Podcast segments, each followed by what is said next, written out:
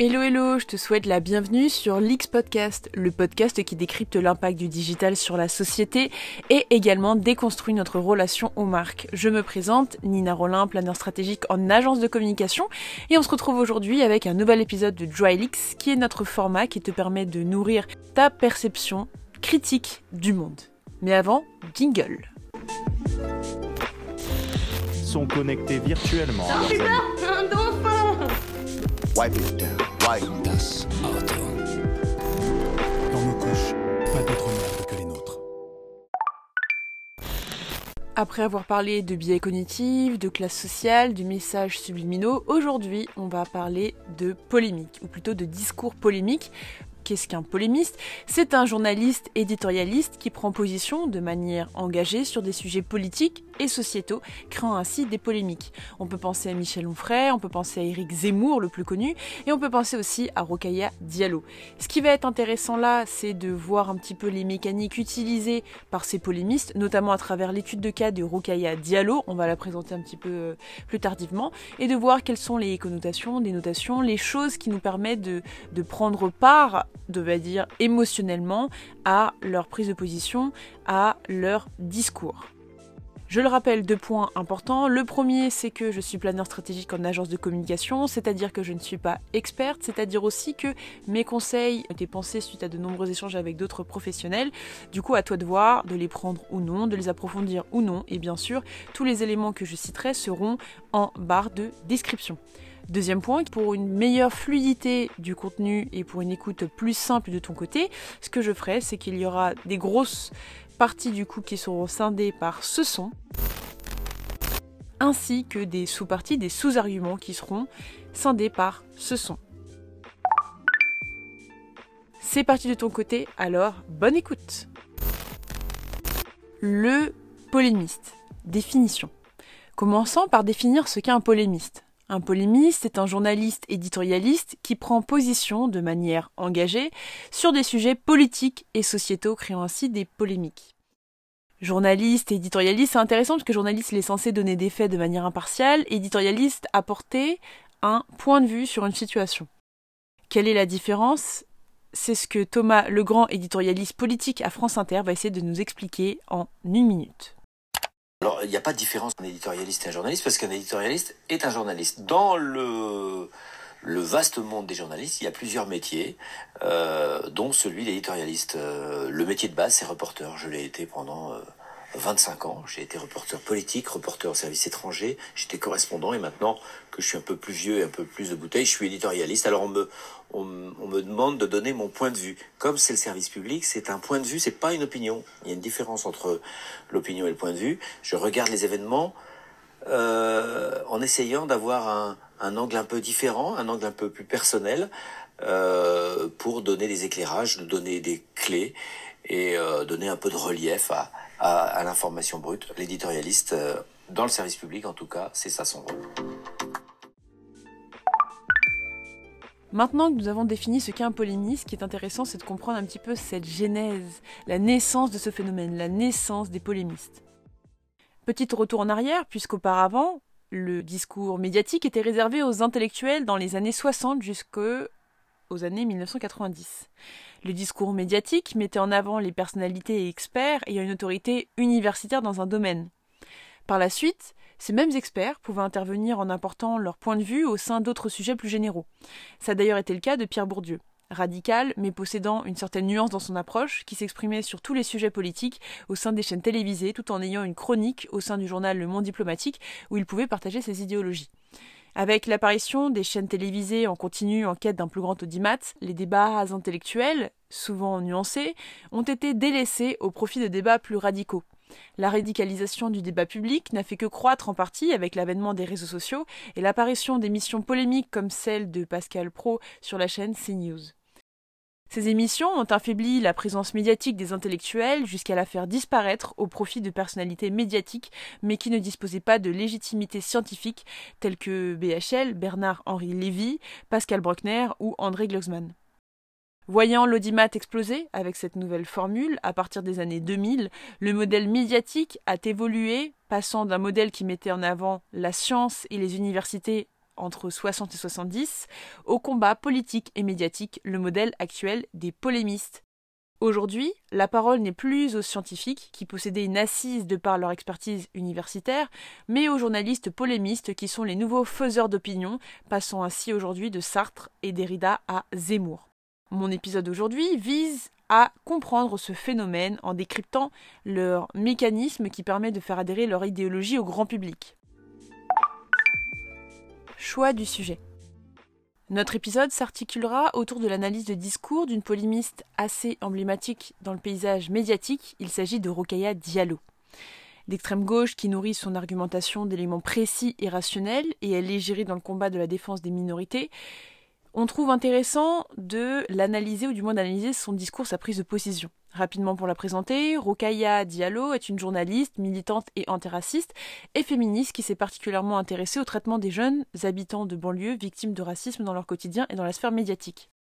Elle fonde ainsi en 2007 l'association Les Indivisibles, connue pour leur cérémonie parodique de remise de prix, les Yabon Awards, aux propos racistes, les plus représentatifs du racisme systémique, tenus par des personnalités publiques dans les médias. Par exemple, il y a eu Natacha Polony, Éric Zemmour ou Caroline Forest. Présente médiatiquement en télévision auprès de RTL, LCI, TPMP et BET, donc Black Entertainment Television. Elle écrit dans The Washington Post, Slate et Libération, ou à la radio avec le podcast Kif Taras et sur Internet avec ses ouvrages et documentaires Où sont les Noirs et les réseaux de la haine. Rokaya est vraiment devenue une personnalité médiatique engagée contre le racisme, et le racisme d'État, je cite, contre les violences policières ainsi que la sous-représentation des femmes noires dans le paysage médiatique. Elle se positionne au sein de différentes polémiques, telles que les violences policières dans le cadre de la manifestation pour George Floyd, l'affaire du voile islamique en France ou l'assassinat de Samuel Paty. Seule ou face à plusieurs locuteurs, à l'écrit ou à la télévision, à travers une attitude discursive, nous avons décidé d'analyser directement son discours, ce qu'elle utilise, les mécaniques qu'elle utilise, les arguments, sans prendre forcément position vis-à-vis de ces polémiques-là, et de les analyser pour vous. Les stratégies argumentatives qu'elle utilise s'appuient sur différents mécanismes qui varient en fonction de l'espace du polémiste, qu'il soit seul à l'écrit, face à un opposant ou dans le cadre d'une émission à plusieurs invités. Aussi, afin d'avoir une pluralité des mécanismes, j'ai sélectionné quatre prises de parole individuelles ou face à d'autres opposants, afin d'être le plus représentatif possible de son attitude discursive pour en dégager des mécanismes du discours et de faire émerger les pratiques, similitudes et codes de la polémiste Rokaya Diallo. Approche méthodologique. À chaque mécanique utilisée, une définition et un exemple concret vous sera proposé pour vraiment comprendre comment les méthodes ou comment les outils sont mis en place, dans quel but, et comment Rokaya les utilise dans son discours. Dichotomisation, la construction d'une polémique. Il faut savoir qu'une polémique existe parce qu'il y a deux camps opposés, c'est la polarisation. La polarisation vise à effectuer des regroupements au sein des camps adverses pour justement créer un effet de groupe vis-à-vis des idées. Ce que font ou ce que mettent en place les polémistes comme Rokhaya Diallo, c'est d'utiliser la dichotomisation, qui est en fait le fait de radicaliser une polarité, donc un avis, en accentuant l'incompatibilité des pôles et surtout l'inexistence d'alternatives intermédiaires. Ça permet vraiment de scinder la polémique, c'est-à-dire il y a le bleu d'un côté, le rouge d'un côté, et le violet est inexistant. Rokaya utilise la dichotomisation pour amplifier son argumentation puisque par exemple, le racisme est l'élément de dichotomisation pour Rokhaya Diallo. Elle oppose d'ailleurs d'un côté les victimes du racisme, le peuple, qui est persécuté et accusé d'être persécuteur, et de l'autre, leurs bourreaux, ceux qui souhaitent voir ce qu'ils veulent, soit l'État, ses organisations, ainsi que tous ceux qui soutiennent cette idéologie, tels que les élites qui se positionnent en tant que victimes plutôt que responsables. Tous ceux qui l'interrompent dans son combat sont de facto racistes. En soulignant chaque argument à travers différents éléments d'autorité, nous allons voir autorité et confiance, de pouvoir au dipsédixit, elle solidifie ses propos et elle les inscrit dans le débat. Ils ne peuvent ainsi être contredits. Premier exemple, c'est l'exemple d'autorité et de confiance qui définissent la véracité d'un propos car il est écrit sur le papier ou dans les médias notamment. Elle cite d'ailleurs le plan national et le plan international ou les estimations qui sont réalisées. Extrait tout de suite.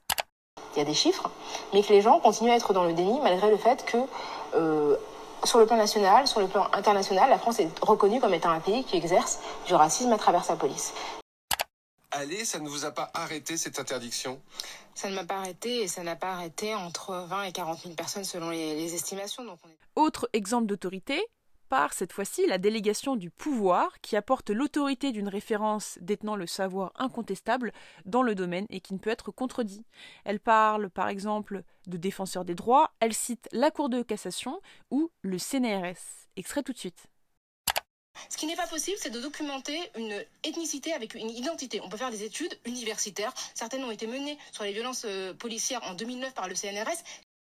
Le défenseur des droits a produit un rapport sur un commissariat du 12e arrondissement aujourd'hui qui prouvait que des jeunes mineurs avaient été harcelés par la police avec des injures raciales. Le comité contre la torture des Nations Unies a adressé plusieurs courriers à la France et la Cour de cassation a même condamné la France pour des contrôles faciès le 9 novembre 2016.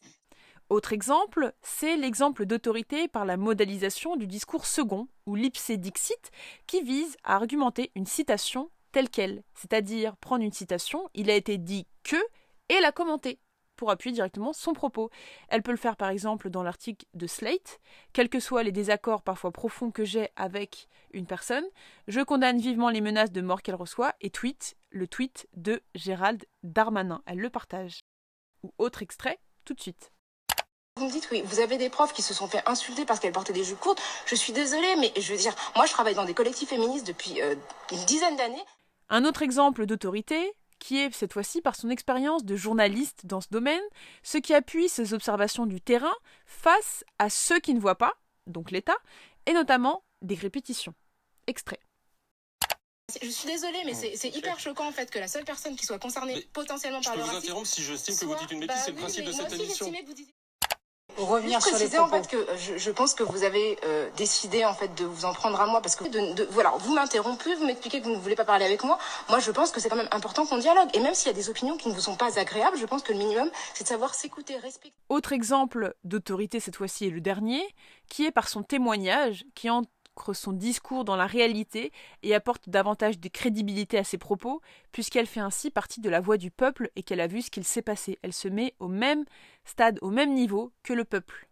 pour avoir enquêté sur ce sujet-là j'ai vu que des personnes avaient été perquisitionnées avaient été assignées à résidence et parfois de manière erronée de manière injuste de ça, laisser la désolé. seule personne noire autour de cette table parler ouais. de violence raciale. Je suis désolée, mais cette question-là, je l'aborde pas de la même manière que vous. Vous ne faites pas partie des parents qui ont peur que leurs enfants se retrouvent face à des violences, poli- violences- violences policières.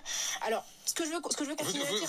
vous, diriez à vos enfants, tiens-toi à l'écart des policiers? évidemment, mais moi je dis ça à mes neveux, à mes cousins, euh, dès qu'ils Quand il y a sont des grands, policiers, je leur dis fais attention, fais attention. Fais attention aux policiers. Fais- Bien sûr, et c'est quelque chose de très courant. Bah oui, c'est incroyable pour vous parce que c'est c'est une réalité imaginaire pour vous. C'est une réalité. Elle utilise également la dichotomisation pour atténuer les propos de son interlocuteur. Donc, en fonction des situations, Rokaya atténue et minimise les arguments de ses adversaires avec plusieurs figures de style, telles que la méose, qui vise à dédramatiser certaines situations. Elle neutralise également les arguments présentés par ses opposants en recadrant le débat et évoquant des équivalences de cas, par exemple le cas Charlie Hebdo, les Gilets jaunes, le sexisme banalisé, etc. L'objectif en utilisant tous ces arguments, au-delà de neutraliser le discours, c'est de démontrer qu'elle seule voit les vrais combats à mener. Par exemple, on a pu remarquer qu'en exemple de Méose, que je rappelle qui est une figure rhétorique euphémisante consistant à rapetisser l'importance d'une réalité qui est grande ou importance, elle précise que des femmes qui se font agresser est banal. Extrait. Ce Non, que je vous tiens à dire aussi, préciser c'est vos que je propos, pense mais que après, c'est on continue. important de ne pas euh, faire de, de questions qui se sont euh, qui sont intervenues localement, de faire un cas de manière générale. Quand vous me dites oui, vous avez des profs qui se sont fait insulter parce qu'elles portaient des jupes courtes. Je suis désolée, mais je veux dire, moi je travaille dans des collectifs féministes depuis euh, une dizaine d'années. Des femmes qui se font insulter dans la rue parce qu'elles portent des jupes courtes, ça existe en permanence. Il y a également une neutralisation de certains propos par le recadrage d'associations qui consiste dans la mise en rapport entre deux éléments sans lien pour établir des similitudes ayant pour objet d'accentuer l'évidence d'une argumentation. Elle prend le cas des Gilets jaunes ou le cas à l'image de Charlie Hebdo. Je n'ai pas Bah le si, droit. mais vous auto-accusez, ce que je vous dis, parce parce que que vous êtes la France, vous aussi. Je pense qu'on va avoir vraiment les du mal à Gilets jaunes s'entendre. faisaient quoi Les Gilets jaunes faisaient quoi dans la rue quand ils protestaient Il faut savoir que le processus de dichotomisation peut permettre ainsi aux polémistes de diminuer la crédibilité de la position adverse que de renforcer son camp. Les différents processus évoqués dans cette partie, du coup dans ce, premier euh, élément de langage, vitalisent le camp et l'argumentation du rhéteur. Nous pourrions dire, pour simplifier nos propos, que ce procédé permet d'une part de séparer les camps et par le même effet renforcer le nôtre. Les éléments de cadrage. Les éléments de cadrage consistent en fait à une réorganisation du monde, à la construction d'un nouvel univers de référence par l'orateur pour son auditoire. C'est la création d'un nouveau monde avec des nouveaux points de repère, une perception des choses différentes qui seront amplifiées, diminuées, pour servir le propos de l'orateur. Pour utiliser ces différents éléments de cadrage, par exemple, il y a la définition, la présentation, l'association, la dissociation et l'argument quasi logique. Rocailla utilise différents éléments. Elle utilise la définition, qui naît de l'incertitude sur le sens d'un mot en question, selon Rigol, mais qui consiste à redéfinir une problématique sous un aspect nouveau pour l'auditoire.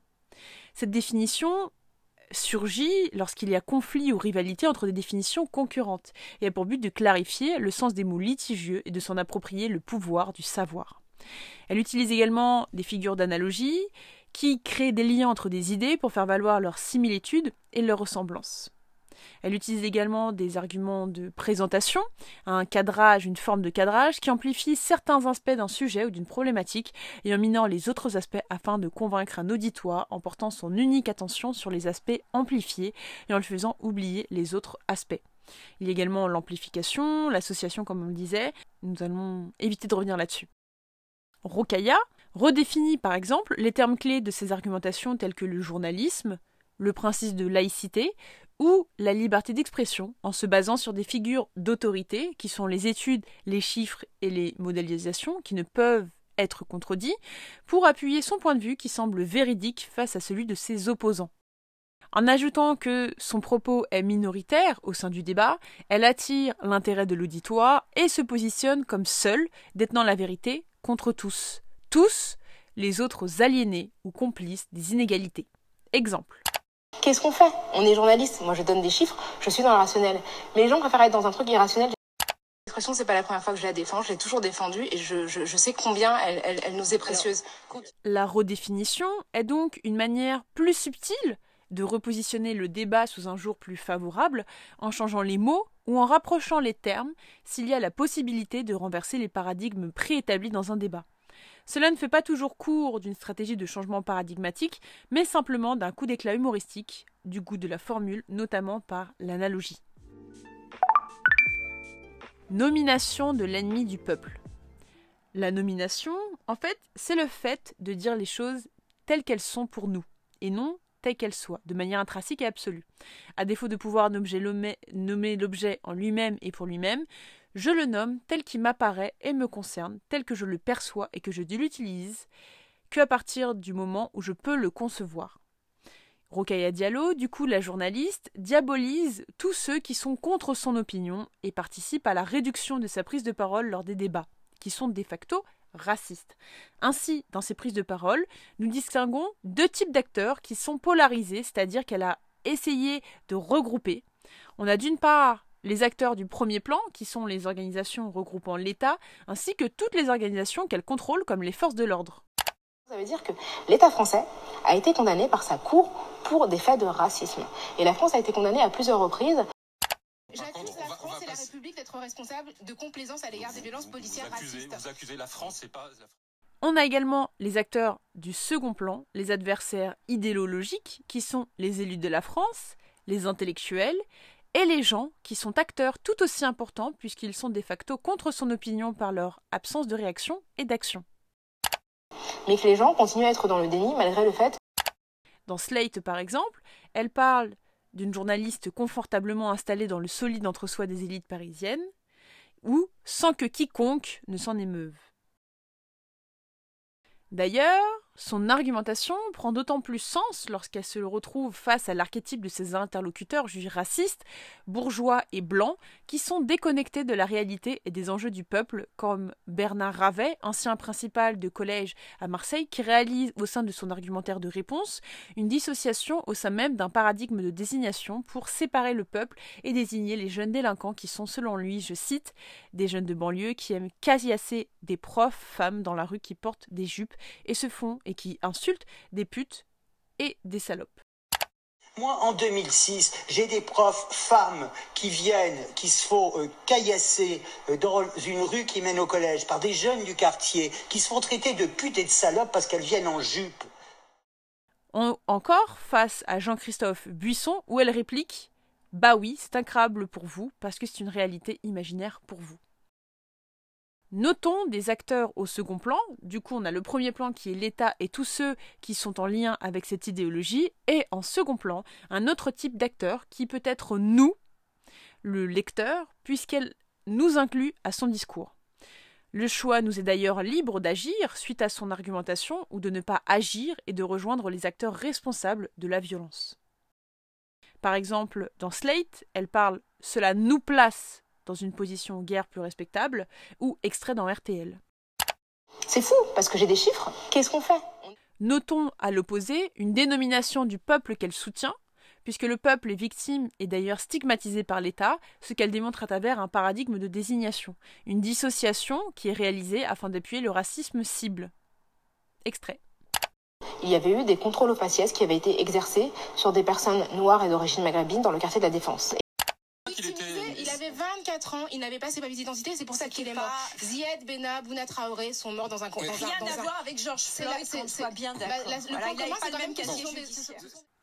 Presque à chaque fois, la nomination traduit un regroupement d'individus ou de modes de pensée dont la mise en relation permet aux polémistes de les pointer du doigt comme responsables des mots dénoncés. Il crée donc le camp du bien versus le camp du mal, et d'un coup, islam, gauchisme et écologie font de pair contre, contre blancs et bourgeois. Mise en scène du chaos de la société décadente. Autre technique utilisée de mise en scène du discours par la réalisatrice Rokaya, qui normalise le sexisme et le racisme par différentes analogies. Quelques reprises du discours opposé, de la modélisation du second discours, et à nouveau une figure de style euphémisante, la méose comme on le précisait, pour rapetisser l'importance d'une réalité qui est grande ou importante évoquée et la relier à sa réelle problématique. Extrait tout de suite. Quand vous me dites, oui, vous avez des profs qui se sont fait insulter parce qu'elles portaient des jupes courtes, je suis désolée, mais je veux dire, moi je travaille dans des collectifs féministes depuis euh, une dizaine d'années. Des femmes qui se font insulter dans la rue parce qu'elles portent des jupes courtes, ça existe en permanence. Je veux dire, moi qui suis une femme qui prend les transports publics, combien de fois j'ai été insultée, j'ai été harcelée par toutes sortes de personnes parce que je portais, ou non d'ailleurs, une jupe trop courte. La mise en scène du chaos et d'une nation aux valeurs qui visent à disparaître, voire deviennent presque absentes, est un territoire où notre polémiste excelle, puisqu'en effet, susciter la réaction par la banalisation de la violence, ou mettre en avant la décadence de la société, a pour objectif de susciter la réaction de l'auditoire, notamment les théories anti et complotistes. Ainsi, pour montrer la déconnexion des opposants face à la réalité du peuple. Ce qui peut rappeler en 2012 l'interview de Nathalie Coesquio-Morizet, à l'époque ministre de l'écologie, du développement durable, des transports et du logement, et porte-parole de Nicolas Sarkozy, qui évalua le prix du ticket de métro à 4 euros. Bien loin des 1,70€ qu'il coûtait à l'époque. Les politiques et intellectuels médiatiques vivent dans un autre monde, bien loin de celui que la vie quotidienne et les polémistes l'ont bien compris. Attaque ad personam ad hominem. Les attaques directes et indirectes à travers l'utilisation des ad personam, qui sont des attaques sur les caractéristiques et l'identité de la personne elle-même, et les ad hominem, qui sont des attaques sur la cohérence et incohérence des propos du locuteur, visent d'une part à déstabiliser le locuteur opposé dans son discours et d'autre part à apporter l'aspect théâtral dans l'espace à la démonstration argumentative auprès du public. Afin d'appuyer sa position de presque lanceur d'alerte qui se fait couper par l'ensemble de ses confrères, Rokaya utilise à plusieurs reprises l'attaque afin de discréditer l'autre. Ce procédé permet également d'appuyer le rapport de force, entre autres. Par exemple, la victime en tant qu'opinion minoritaire qui se fait interrompre dans son argumentation, avec l'absence d'estime de ses propos car elle dénonce la vérité qui ne doit pas être divulguée. Un exemple tout de suite.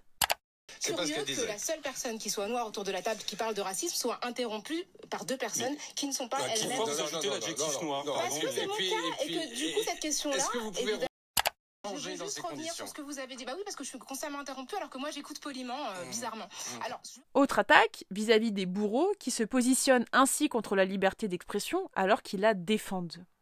Extrait. Nos libertés d'aller et de venir n'ont pas été atteintes. Non, mais je- juste une petite incise. Bah, je vous avais dit des choses avec lesquelles je n'étais pas d'accord, je vous ai écouté, je vous, je vous, je vous serais très reconnaissante de me laisser, Moi, développer ma pensée.